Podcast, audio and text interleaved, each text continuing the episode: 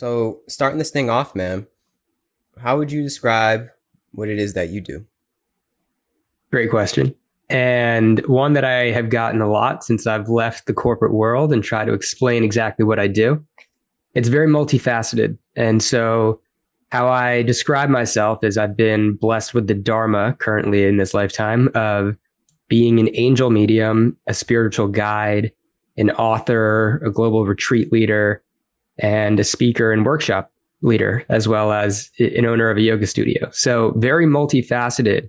And people often ask me, well, what is an angel medium? And so I tell people that I help connect people to their guardian angels and spirit guides, which is also actually their higher self, and then loved ones who have crossed over on the other side. And so it's it's come to be a gift that I've unlocked in myself over the course of the last few years actually as a result of some extreme trauma. Some it's a, it's a very overused word trauma, but it, it's probably if we think about a fear scale of zero to 100, it was 100 on my fear scale, which caused me to leave a very comfortable corporate job life at, at Goldman Sachs, where I was a vice president, and completely 180 degree turn into this role of being a spiritual guide for people. Wow. All right. So, how do we connect with the other side? What is the what's the modality or modalities to be able to tap in? Is it deep meditation? So that's actually how it started for me. And maybe I'll back up a little bit just for a little bit of context to provide the backstory and how it actually unfolded for me. So I grew up in a spiritual family, meditating since I was five. And then as an elementary schooler, you kind of get bored with that. You want to do the exciting, energetic things. And so my life progressed. I wanted to be an investment banker since the age of 12, reach that pinnacle. My mom very suddenly and unexpectedly passed on in 2020. She went for a 30 minute outpatient thumb surgery to fix a partially torn ligament. She couldn't be aroused after the surgery, was intubated with severe seizure activity and rushed to the ER, wow. and then was on life support for three weeks before passing on. And so that turned my whole world upside down because after that experience, I went back deeper into my meditation practice to seek solace and peace. And I would even, I'd go for runs in the morning and just break down crying, or like I'd wake up. I remember this vividly. Wake up one morning, one night in the middle of the night, and I was sobbing into my pillow. And I touched my pillow, and my pillow was soaked. So I was perceivingly crying while in sleep. So it was a really intense emotional turmoil that was truly a hundred on the worst thing that I could ever imagine.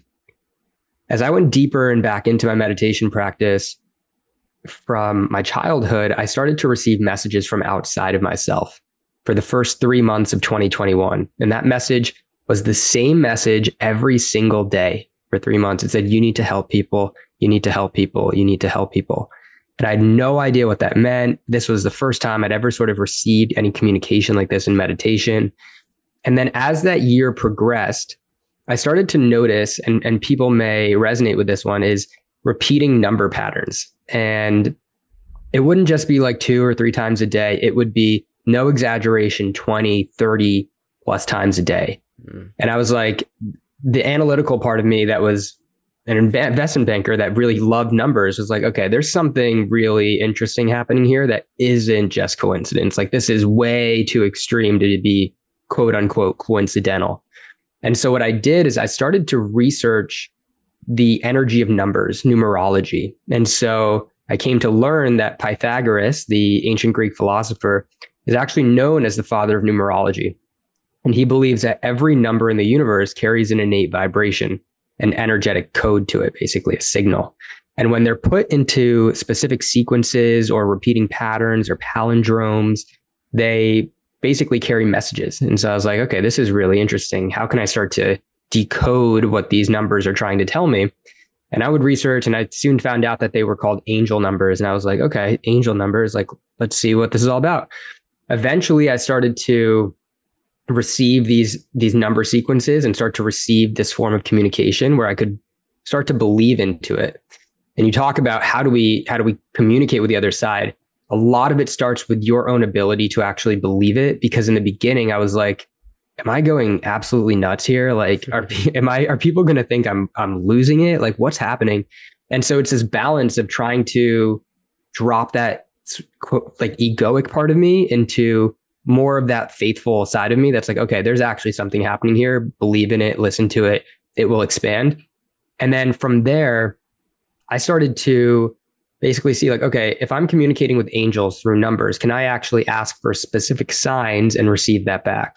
And so I would ask for specific questions or signs and started to receive that either in writing in the storefront of a window I'd walk past or I'd walk down the, the street in New York and overhear a conversation that was almost exactly what I needed to hear. And so I would ask, I would say, okay, if this is really real, like show me this exact person that looks like this on the subway platform next to me. And it was in the middle of the day, like not a, a high traffic time for commuting. And I would go and out of like 10 people on the platform, this exact avatar archetype of what I asked for would stand right next to me. And I was like, this is absolutely wild. And then so I was like, okay, can I have like a full blown dialogue with these angels? And so I'd go into a meditation and I'd basically pull up my angel and be like, start communicating. And then in the beginning, it almost feels a little bit like too good to be true. You're you're almost like there's no way I'm totally making this up. However, what I've come to realize is that imagination is the bridge to the invisible world, and so that's why kids are so tapped into the spirit world. Yeah. And also from a scientific perspective, I can go so deep into this. Their brainwaves don't rise above a certain level, which leaves them in that theta delta state of deep meditation mm-hmm. up until the age of five. However, fast forward, and I was like, okay, start to have these full blown conversations with angels, I'd be like, okay, this is pretty epic. Can I communicate with my mom on the other side? And then once that channel was open, that I sort of believed in my ability to communicate with these angels, receive their guidance, understand the path that they're directing me on, that gateway to commun- communicating with my mom completely opened. It was like full felt senses of like her hugging me, full blown conversations. I would see her and so that's kind of like the three main ways I actually receive these communications when I when I channel for people. It's um, you may have heard clair, and clair just is a French word that just means clear. And there's clairs for every sense. So the, the three main ways that I receive this is clairvoyance, clairaudience, and clairsentience. So I'll receive visions that are very symbolic, that are basically like symbols to be decoded or like someone in a in like a in a scene that I'm decoding or specific like icons like boats or like like a palm tree or something that's like okay this is a location. And then I'll receive voices. So I'll receive a like full blown conversation with someone. And the last one is like these felt senses like someone's hugging you or like you may get goosebumps when someone says something. So those are like the three main ways. Wow. but it's uh it's a journey. I know that's a long-winded way of, of explaining but it's a journey that opens up. Yeah man but you would say it starts with just simply slowing down and paying attention and being open to the possibility of it? A hundred percent. I think you need to be completely present. And so, and not just completely present, be extremely present. Because when you do so, that allows you to actually peer through the veil of what we're experiencing here on the physical material realm to start to notice these signs of magic or synchronicity, which are actually unfolding in every moment. Yeah. And it's very interesting and topical because recently there was both a USA Today article as well as a podcast that was, I got a notification for this morning about people now talking about scientific theories of us living in a matrixed reality. And so if you actually start to feel into that more, what you start to see is that there are signs that are always showing themselves to you at every part of your experience. So like a song that will come on shuffle on on your playlist or something that just reminds you of something. It's it's really beautiful because when you slow down as you say, you are able to be extremely present to notice those signs and synchronicities that are happening in actually every single moment that percolates our life. Yeah, I agree. I see it all the time. And it does get to a certain point where it's like, okay, this uh, can't just be a coincidence. It's way too regular. Where's the cameras? somebody's gonna like there has to be something else going on. There's some that reaches a certain point where it's like okay, and you surrender to it. You surrender to whatever that force is.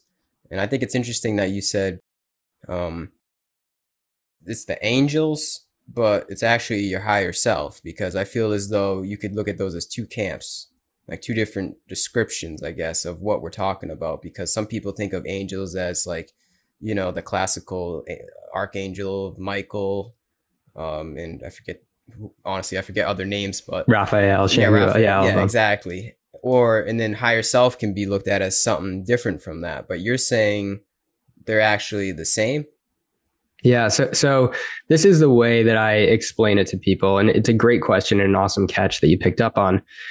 The archangels I view as archetypes. So, for example, Michael archangel of protection, Raphael, healing, Chamuel, love. Like these various archangels are sort of these specific symbols or archetypes that if you're going through something where you need this sort of energy to call on that specific angel because it will mm-hmm. align you with that vibration. Mm-hmm. However, when I talk about channeling angels or someone's spirit guides or team, things like that, the way I like to explain it is at the highest levels of consciousness, there is this singularity of source consciousness, this oneness that we all are. And there are dozens of words that it can go by the universe, source, spirit, God, whatever you believe in. It's this singularity that we are all from. As this singularity becomes more dense, it becomes more and more fractalized. And so think about light, for example, becoming more and more dense and it starts to become fractalized. And on some of the deepest layers of this fractalization, you have these dense human bodies that we that's that we live in. There's 8 billion of us. You can't see through us. We're quite opaque. And we are a fractalization of this singularity. Well, as you pull that singularity and fractalization back up into itself, you have the higher densities.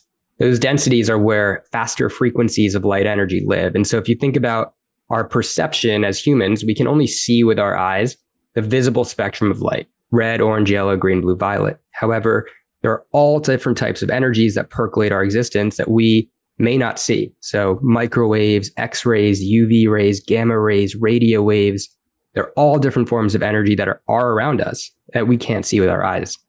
And so, on these higher densities, there are faster frequency energy beings. And so, this is what I call angels on some of these higher levels. And similarly, because you are pulling that fractalization back up into itself, that fractalization is actually you at a higher density.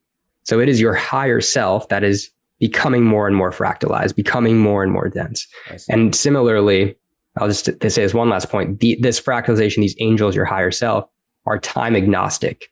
So while we operate on the human linear perception of time, of having a past, present, and a future, they see all possible timelines that we can take sitting in this infinite present moment and will guide us towards what is in our highest good and highest wisdom as it stands from being in this present moment. Oh, that's pretty powerful. Mm.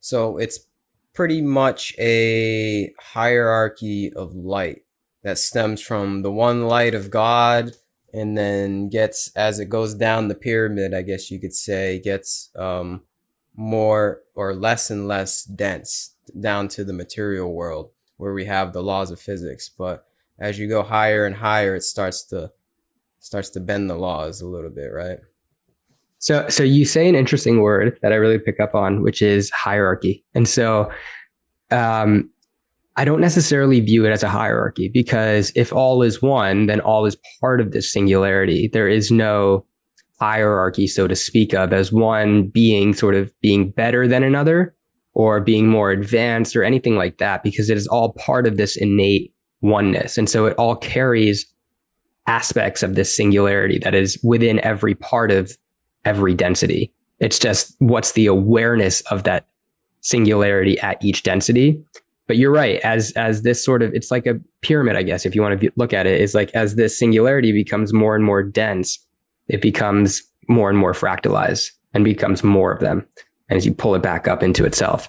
A really interesting book on this is actually The Ra Contact Teaching the Law of One. Mm. It's um, it talks about sort of densities and so I take a little bit of of experience or anecdotes from there as it relates to densities, mixed with also my own personal experience of what I'm receiving from this. Yeah, I resonate greatly with that too.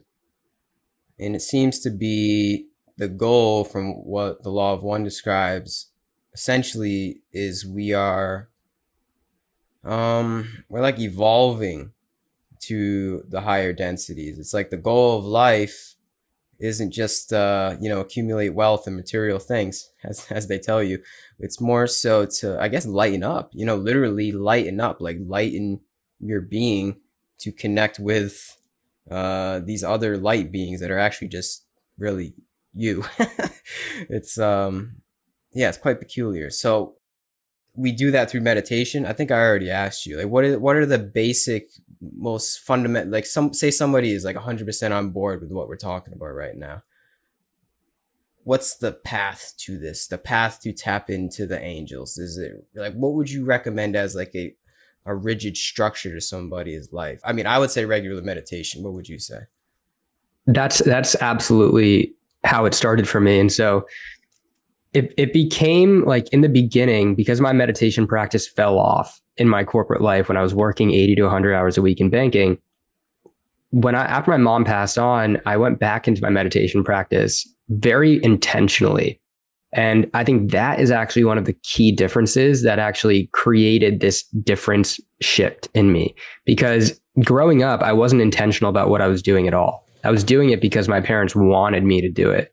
I was doing because you know, they were like, oh, like come to the meditation chapel with us and sit still and don't shuffle your body or respond to every itch on your face. And I was like, that, that was hard, but it like over time it trained me. But when I went through this intense pain, I was like, okay, I need to be very intentional about why I'm doing this. So every time I sat down to meditate, I was like, what's my intention with this meditation? To go deep into ex- like the extreme peace of spirit and to like feel that percolate my body to carry that with me through the rest of the day. So meditation is number one. That will change your life. And then over the course of the last handful of years, I kind of was like, the t- you know Tim Ferriss who who knows like five hour body, five hour work week, a little bit, yeah, four hour whatever. It, I I uh, I kind of he's like kind of this like biohacker guy, but I kind of became like the Tim Ferriss of spirituality, where I would like tweak different parts of my daily schedule to be like, okay, what actually helps me maintain this sense of inner peace or connection longer? So it'd be like anything from now. What my practice is is I'll wake up in the morning immediately once my alarm goes off, say three things I'm grateful for. Mm. And then I'll say what's called a most benevolent outcome, which is basically calling in angelic guidance to segment intend how you want your entire day to go to basically receive that energy from them. And so that's the first thing I'll do before I even get out of bed. From there, right after it's meditation. Because when you wake up, you're still in that alpha state of mind, in that brainwave state of activity, which is known as your center. And so when you're in that alpha state, it actually makes you much easier to, it makes it much easier for you to tap into those higher etheric planes. So meditation actually right after waking up or right before sleep is really powerful. Meditate, I'll journal, and then I'll read some spiritual texts, like yeah. even just five pages or whatever. Because what I've realized it does is it just gets your brain in that mindset for the rest of the day. And then you can carry that energy with you. Yeah. And so that sort of like morning practice, which actually does take a little bit of time, has been so important that I now go to bed earlier in order to wake up to do this couple hour practice. I see. Yeah. As I go further and further along the path, I realize that the body is just like an instrument we have to tune. And it's not hard to tune it. It's really not. It's also not hard to untune it, you know? Um, so you just, I guess it's intentionality. Yeah it's all about intentionality with how we live and don't let the world the illusion of maya sweep us away. Because either way we're going to be tuned. Either way we're we're playing some kind of song. So i guess it's just play the song of god you know? Play the song of the logos of the spirit of mm. angels. And uh, it'll lead the way. Either way we're being tuned though. Either way there's some kind of intention in our actions whether we are aware of it or not there's there's always um, there's energy coming forth from this instrument of the body. So just uh, it seems to be just being able to tune yourself right regularly too every day. It can't just be like you know every Sunday I go to yoga practice and that's my thing. It's like, no, this is this is a lifelong journey. Like you said in the beginning, this is a journey. And it can't just be like a, a half-ass thing. This is literally every day.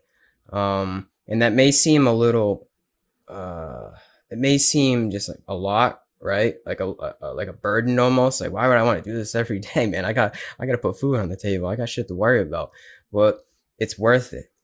I don't know how else to explain it man. Like it's worth it for to find some kind of peace like some kind of uh flow i guess you could say with life. A little less inertia.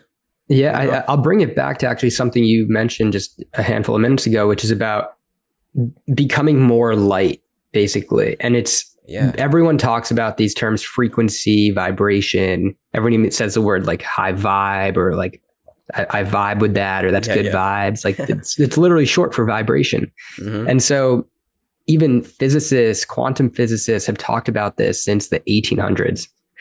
Um, basically everything operates in energy, frequency, and vibration. And so the actions that we do on a daily basis all carry a vibration with them.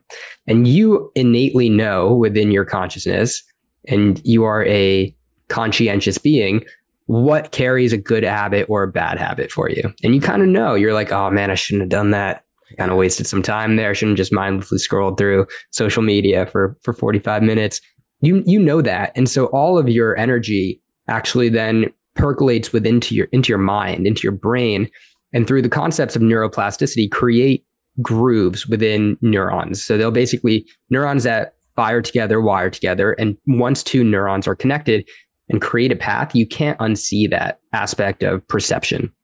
And so it's just a matter of how deeply embedded are our grooves of bad habits versus our grooves of good habits? Yeah. And what kinds of things do we do on a daily basis that either raise our energetic vibration or lower them? And so people always ask me this around what kinds of things raise or lower your vibration? Well, things that really lower your vibration are things like complaining, the word hate. Like I can't get can't emphasize enough how much the word hate simply by saying that r- lowers your vibration. And we say it all the time. A lot of people in terms of like, oh, I hate this. I hate this food. I can't. That really lowers your energy. Mm. Uh, fear, um, excessive use of sort of anything. So like alcohol, for example, is is one that actually I I stopped yeah. drinking because I realized uh, over a year ago that it closes the channel that I'm able to create with the higher realm. So I was like, that's done easily. Mm-hmm. And so uh, like gossiping, all of these yeah. sorts of energies Anger. that sorry anger anger yeah totally like all of this sort of energy is something that like lowers your frequency or vibration things that lift it up things like literally as simple as meditation, drinking water, yoga, spreading love. Love is the highest vibration. So mm-hmm. just literally giving love to anything, even yeah. a pet being like, I love you to your pet, mm-hmm. which honestly, they don't probably, probably don't hear enough. That kinds of stuff like raises your energy. Yeah. Yeah. I like to say, um, we have a diet of food, but we also have an energetic diet. And I think it's pretty much through our five senses, you know, maybe more senses are stronger to the energetic diet, but it's really about what we're intaking. We're intaking all the time, whether it's music, um, the people we hang out with, literally the food. Food's huge, actually. That's probably huge, number one. Huge. You're absolutely right. Yep. Yeah. Um, what else is there, man? The movies we watch. Mm the the books we read, everything, yeah. everything that we're an intake, we're an input output machine where we're essentially just really complicated robots if you want to look at it like that. Yeah. So like what you put in um is what you're going to put out and what you put in is how you're going to feel too. So it's it's really it's simple in that way. But I guess like you said, it's like how do we know what to put in? The more you tap into yourself, it'll just come naturally. It'll be more intuitive. You'll know when you mess up. I know when I mess up. Mm. like, oh, I sh- probably shouldn't have did that. So yeah. yeah, more on the point of meditation. The more we meditate and tap in with this higher self, this inner discernment, whatever it is, the more it'll just lead the way in all of our actions. And you hit on something really, really, really important. And so oftentimes we're so bombarded with our external realities of being like, oh, I got to do this for work to make money, or I got to go do this for the kids or my family, or I have so much to do. All of this stress actually in our life is completely self created. Mm. And what happens is when you actually go inside, make the time to, to go into yourself, that is actually when some of the greatest growth and expansion can take place because you and everyone talks about living in flow and things just coming to them and feeling seamless and magically meeting people that help them sort of grow or offer them business opportunities. It's really interesting because when you go inside into meditation, not only do you strengthen that muscle of intuition, but you connect to yourself to something much higher and out of yourself and then when you are connected in that frequency and state, people will naturally start to be attracted to you. People will say, Oh, wow, I love your energy. Like people will want to spend time in your energy field. You talk about you are the aggregation of the five closest people you surround yourself. Why? Well, that's another energetic vibration point because people vibrate at frequency. And so when you start to shift your frequency, you start to then attract more into your life topical words these days are law of attraction, manifestation. Like, well, how does that actually work? Well, it actually works because you are shifting your resonant energy. And so that's why meditation is actually the key because we think that we need to do, do, do all of these external things. And while we do have obligations, absolutely, our number one obligation is actually to seek and align our will with divine will first and foremost, because when that is aligned, we can work on a path that is feeling like we're slowing down but speeding up at the same time to get more accomplished in a clear clearer state of mind. Mm-hmm. yeah man. Um it might sound crazy to people who don't know any better. It, it might sound even corny and cliche because like you said we've all heard it before. We know the movie the secret and the uh, manifestation and there's someone that doesn't do it right from the outside a layman just talk, listening to us talk they're like what are these crazy guys talking about? But when you do it when you actually set aside time to go within yourself, the proof is in the pudding. Stuff just does flow in one's life. And it's like, yeah, the doing doesn't go away. It just makes the doing easier. It just seems uh mm. yeah, just uh just more flow like. I don't know how else to explain it, man. Let me ask you this one when you were working for Goldman Sachs, right, on Wall Street, and you, you heard us talking now, would you believe any of it? Would you think it was craziness?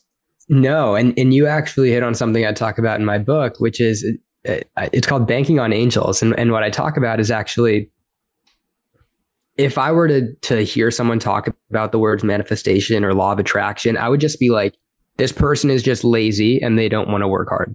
And because in that mindset, I was just like all about the the grind basically. It was like the only way to get ahead is you have to grind, you have to do and you have to tire yourself out and you have to like literally be exhausted at the end of every day.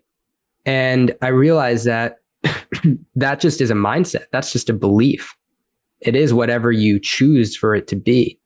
And I even went back and had a conversation with my old boss about uh, a year ago, and uh, and she was like, uh, she's like, oh, you know, I'll do uh, I'll do breath like a breathwork class with you, but you know, the, the angel stuff is just a little t- too much for me. Like, I'm not gonna, I don't really know, know if that stuff is real. So, I, I will say that like, no, like it, even as short as as three four years ago, I would have been like, you're absolutely crazy. Like this yeah. guy's gone off the deep end. Yeah. I mean, it's just because we weren't um I guess conditioned in that way to think that it's even a possibility. All of our lives we were just put in this like illusion, this very mm. very narrow sighted way of living in the world. Um, and I guess the process, the path is us just opening up the aperture of the camera a little bit, seeing what's really going on, seeing the possibility, seeing what you really are beyond the five senses, beyond the material world. And it's tough. If you're just if you're just stuck in that, which I was, if you're just stuck in that, it's so hard to make sense of angel talk and higher self talk and intuition and law of attraction stuff because it doesn't it's kind of like goes beyond rationale. You know, it goes beyond logic. The the the zero and one binary thinking that we Mhm. are conditioned into. The, the zero, the dualistic world, literally a dualistic world that we're conditioned into. It doesn't make sense. It doesn't compute.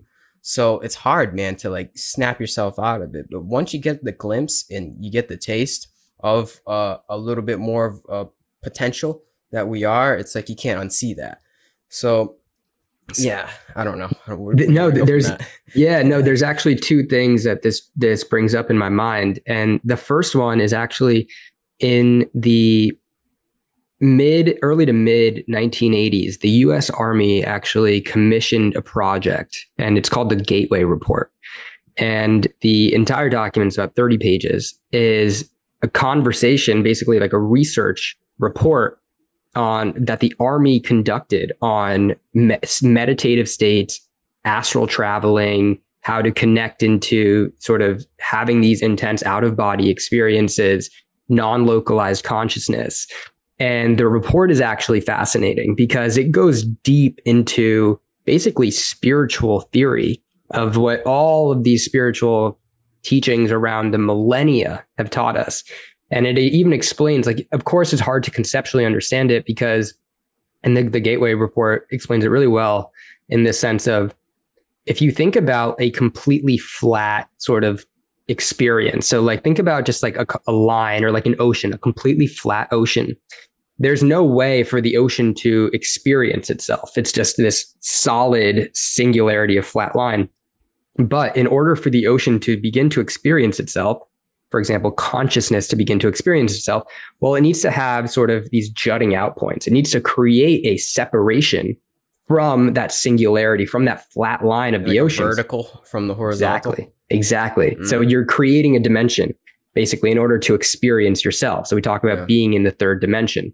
Well, that's because in order for us to experience, we have to create these dimensions of ourselves in order to, to live a human experience on a on a spectrum of duality.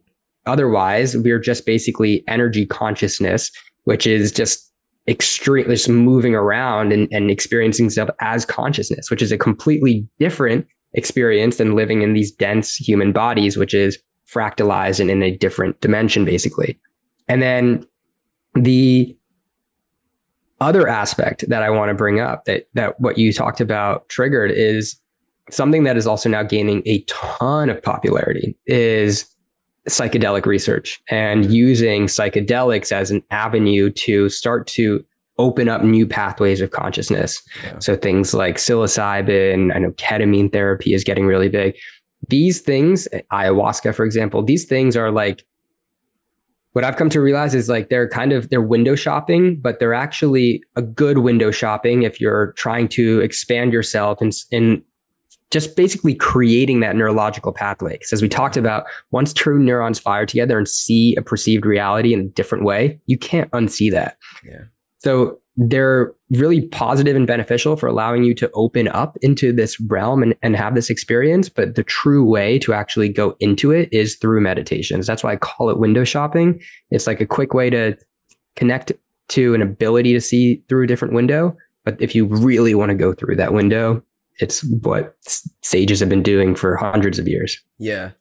It's like if you really want to know that it's possible and feel like it's possible and really yeah, it just it grants me some kind of knowing. Like uh, I always had this sense, I'm talking about psilocybin experiences. I always had this sense of um wonder, just always wondrous at the world, at the mystery that we were in.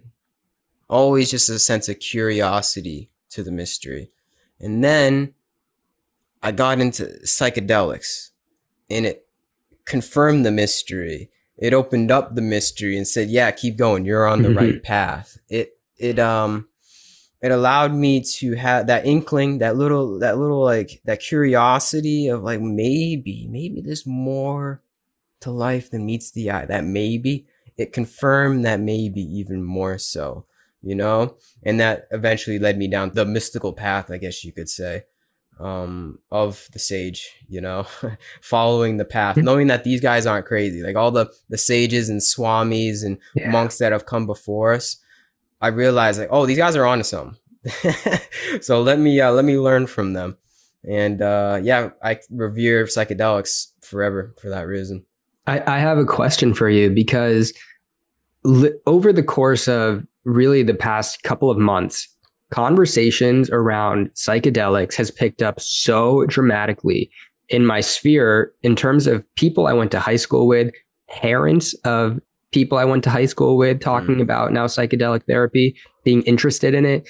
And so these are typically people who who may not have had a psychedelic experience before. They're they're they either may be from an older generation that was around during this war on drugs, or yeah. similarly are not, you know, privy to what psychedelics can actually offer. I'm so interested to hear from you based on this background that you just explained. What do you feel is one of the most powerful or biggest takeaways from having a introductory psychedelic experience in a way that is sort of very mindful to help you grow and expand in this in this way in sort of a space that is uh that's set for this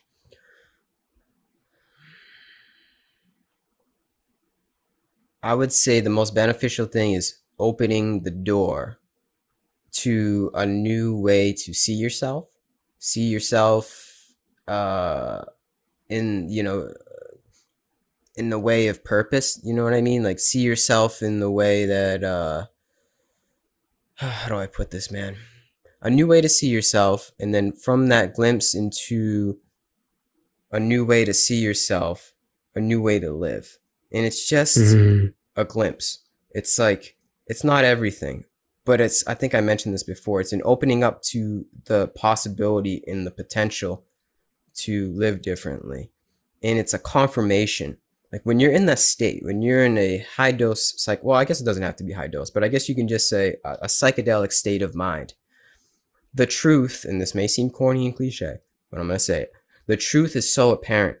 It's so just your intuition opens up. Something just opens up and shows you the way, shows you the way to be happy, I guess, or the way to just find joy.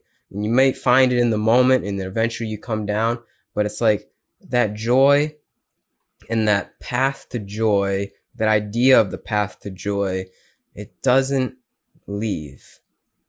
I don't know. I'm speaking personally it may be different for other people but i feel like it just opens us up to a different direction in life if you're open to it i guess not everybody not everybody but i think there's a there's a huge potential um, to open one up to the possibility of living differently and actually truly enjoying this life. Wow. I love that. I think extraordinarily well said. And I, I, I wholeheartedly feel that. And again, the word that sticks out to me most is the word joy. Like there there is so much joy. And when you are connected into that feeling of higher consciousness, higher self, God, spirit, universe, whatever you want to call it, you realize that that is the essence of ever new joy. It's a yeah. joy that that continually refreshes and renews. Yeah. It's a joy that doesn't end. It's not a temporal joy where maybe it's like you go to a concert and you get to have joy for like two hours or three hours, and then you come home and you're like, oh wow, that was so fun. But it's this joy that's like this perpetual state of living in that connection. And then once you're in that, it's almost like you don't want to necessarily leave it, or yeah. you can actually bring it back with you to operate in your daily life as you go about what you do here on this plane. Like, as you say, like just like psychedelics maybe aren't for everyone. Similarly, being a swami or a yogi and just dedicating your life to asceticism maybe isn't for everyone. Some people are meant to operate in the world and also have that sense of connection. But if you're able to tap into that, bring back that infinite source of prana, chi, ki, like it, this word of life force energy that percolates every ancient tradition. If you bring that back into what you're doing on a daily basis, well, then you enliven the work that you do, as well as everyone that surrounds you with that same prana, that same chi life force energy. Yeah. And that's when you start to vibrate at that sense of, wow, I really love your energy. Yeah. And also, it really opened me up to the magical world that we are in. It opened me up to like how beautiful this life really is. Just a clear and concise way of just breaking through the matrix, if you want to say that, you know, piercing the veil and seeing through the illusion, the narrative of the ego. Mm. And yes, one can see that joy is not found in the senses.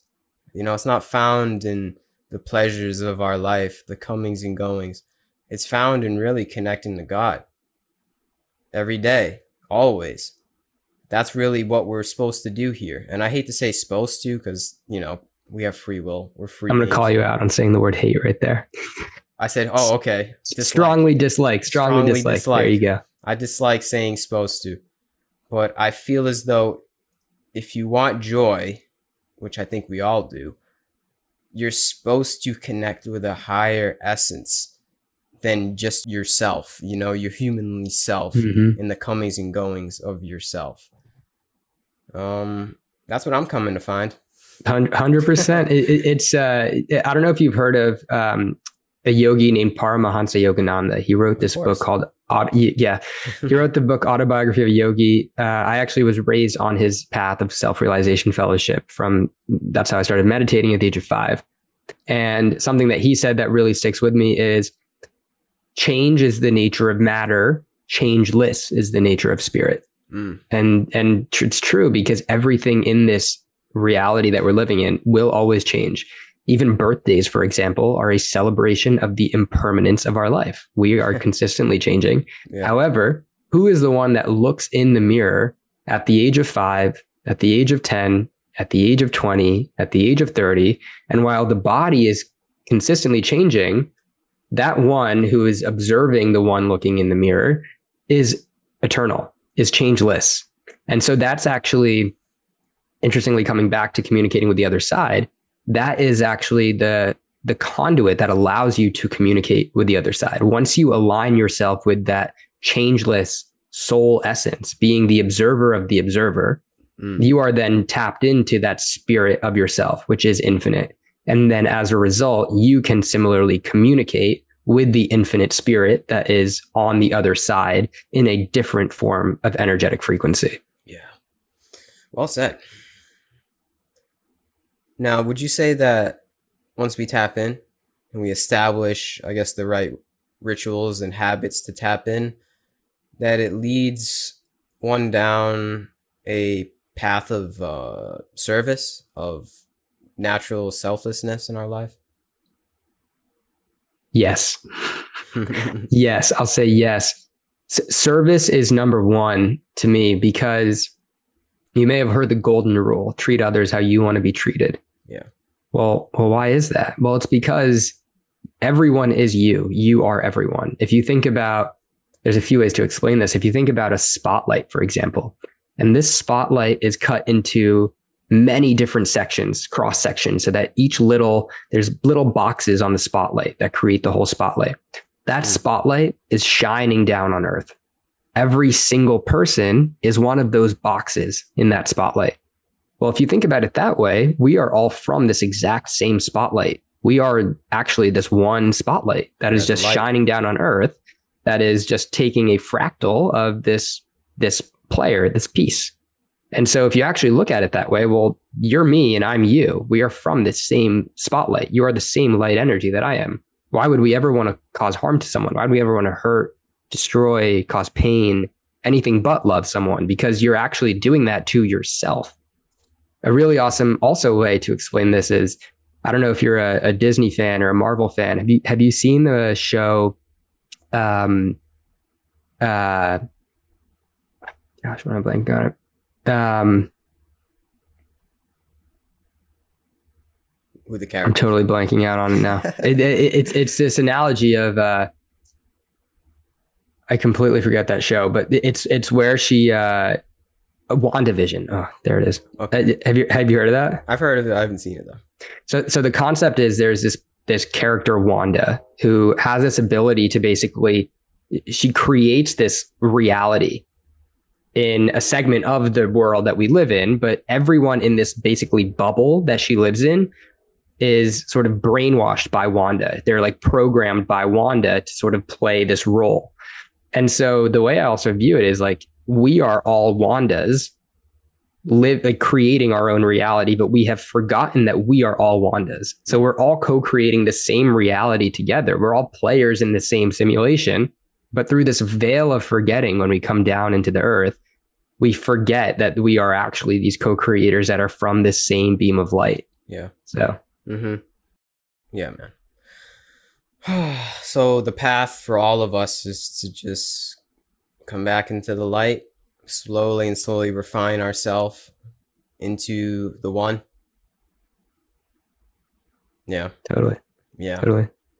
All individual individual digits of the same hand. Mm-hmm. Yeah. It's so true, man. And once you see it, you can't unsee it. That's the thing. Even if I wanted to, even if I really, really tried to take the blue pill, wouldn't work. I already took the red. It wouldn't work, man. like once you see that all is one and one is all, and I'm you, you're me, we're all just this one giant organism, this super organism that really goes beyond belief and explanation. But once you see it and you feel it, it becomes quite apparent. And there's like a certain, uh, you can sense incongruence in your being. Like when you're not acting according to the one, it's just so apparent. And it just hurts. It's almost like the pain, the pain that you cause to the world, to essentially someone that you don't see as yourself. You feel it within yourself. And it's just like this. I don't know how to explain it, man, other than just it's so obvious. You know, it's so obvious when we sin, I guess you could say. I think that's why we suffer and sin, though. It's to like wake us up. The pain is the Mhm. suffering is to to get us on the straight and narrow back to the one. You know, at the end of the day, I feel I see that as what the purpose of suffering is. And Yogananda actually said that. This is a story I've told before, but I'm gonna say it again. Um, Yogananda met with Ramana Maharshi one time, and uh, I would love to be a fly on the wall at that meeting, to be honest with you. But he asked him, "What's the, you know, because we, as we explained, the the purpose of life is to connect with God, connect with the One." But he said, "Why, why can't we do it without suffering? You know, why?"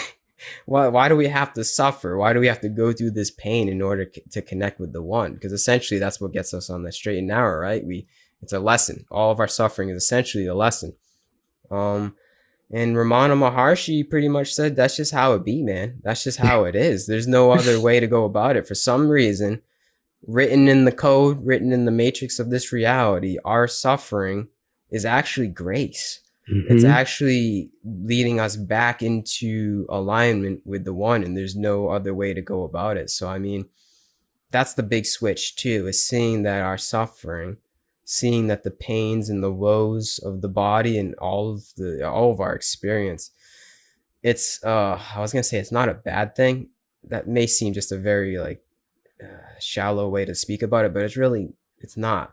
You know, you can see as everything is for us. you Yeah. know, That, that's exactly you hit it spot on. You said exactly what I was just going to say. Every, once you see that everything is happening for us, for your highest good and wisdom, yeah, it changes everything. And I'm not saying spiritually bypass or ignore emotions.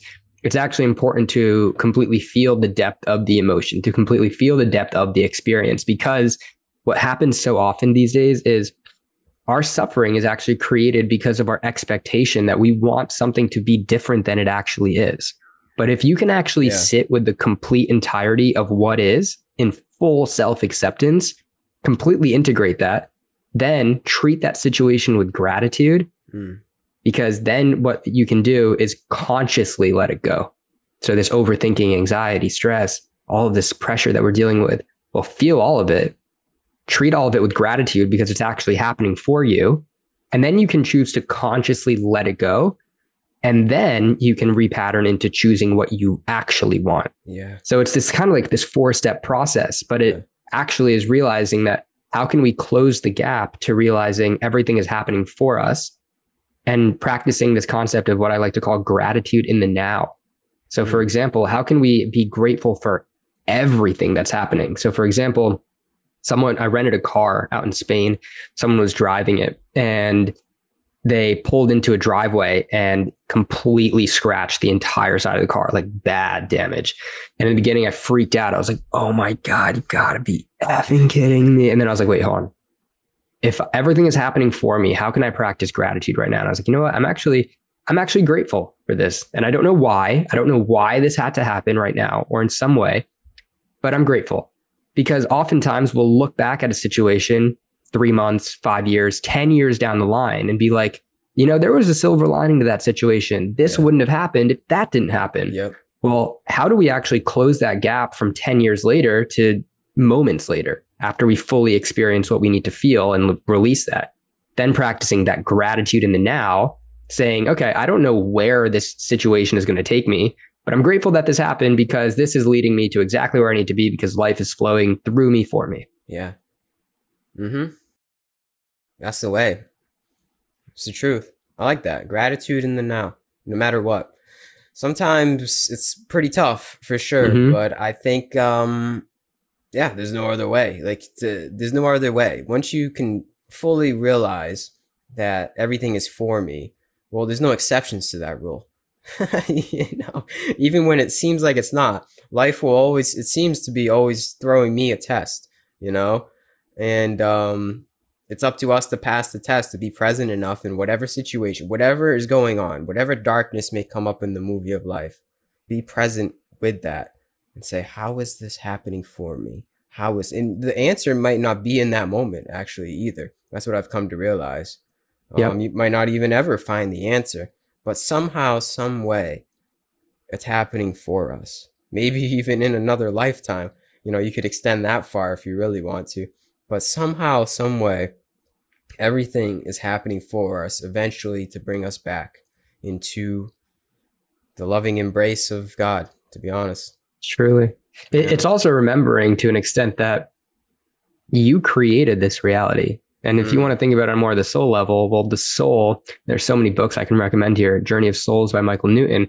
The soul chooses its path before it enters the existence. And it doesn't know exactly what's going to happen in its entirety, but it knows sort of these big milestones that are going to happen. If you actually think about it that way, well, okay, I chose this body, chose this role to experience its consciousness as itself so that I can learn and grow and evolve. I chose some of these instances and similarly, I put everyone here on my path as some form of a teacher or a growth mechanism, either this relationship or this difficult life situation that I had to go through, death of a loved one, whatever that might be.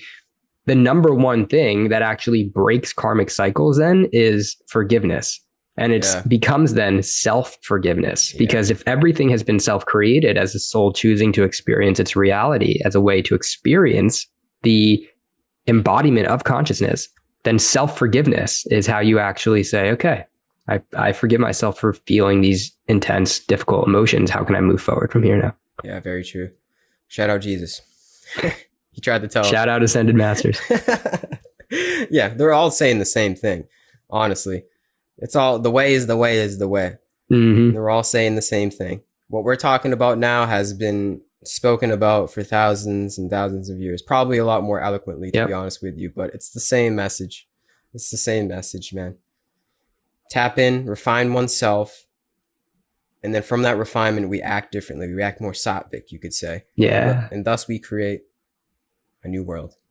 Truly. And then and then and then sadhana becomes your your daily practice yeah. of just living life. You you live in that state. Yeah, man. So yeah, share share that love with everyone. If there's one one key takeaway, share share your love with everyone and everything because that's actually how you become this lighter body. Yeah. Right. Even if you think about the chakra system, we have seven chakras, three lower, three upper. What's the one that connects the lower to the upper? The heart. That's what we're here to do. Let's mm. expand that energy. Let's live in the heart.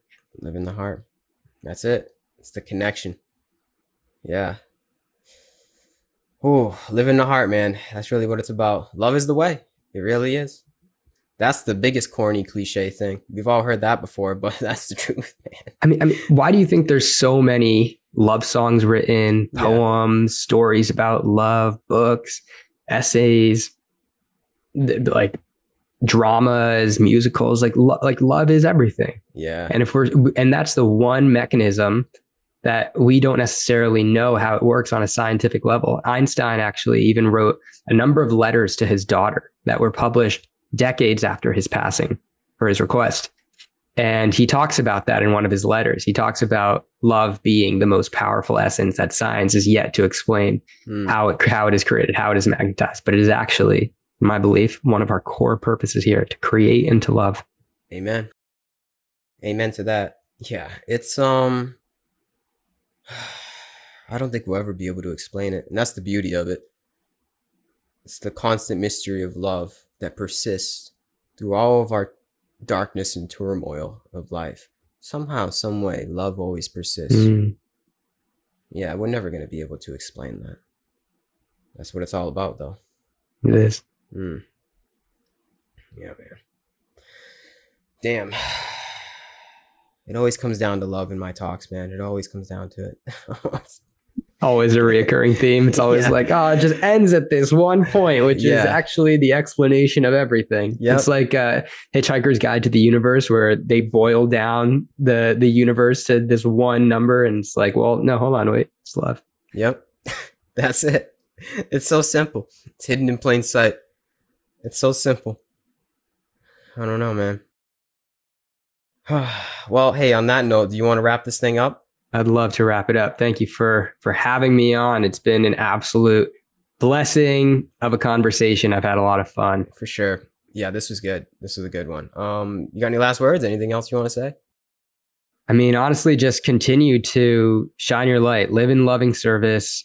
You know, if there is one thing I can leave people with, it is to number one thing is just let go. There's so much that so many people are, are holding on to right now. Mm. And the dissolution of the ego and the falling into that state of love starts with actually letting go.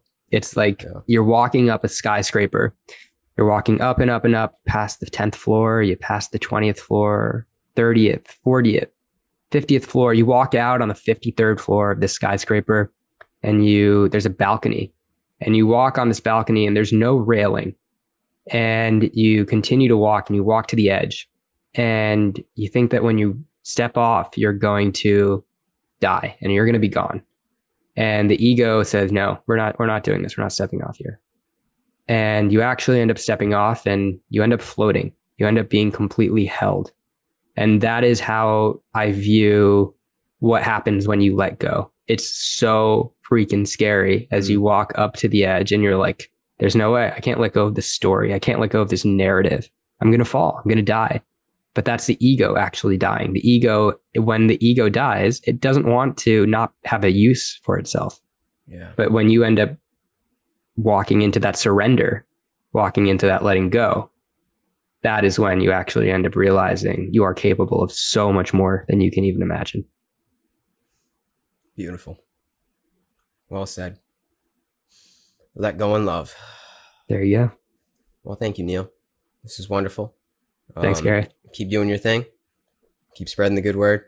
And uh, yeah, that's it. Wish you all the best. And thank you to anybody that listened to this long as well. Appreciate you. Let's keep on keeping on. Let go and love. There you go. Lots of love. Lots of love. Peace. Peace and love.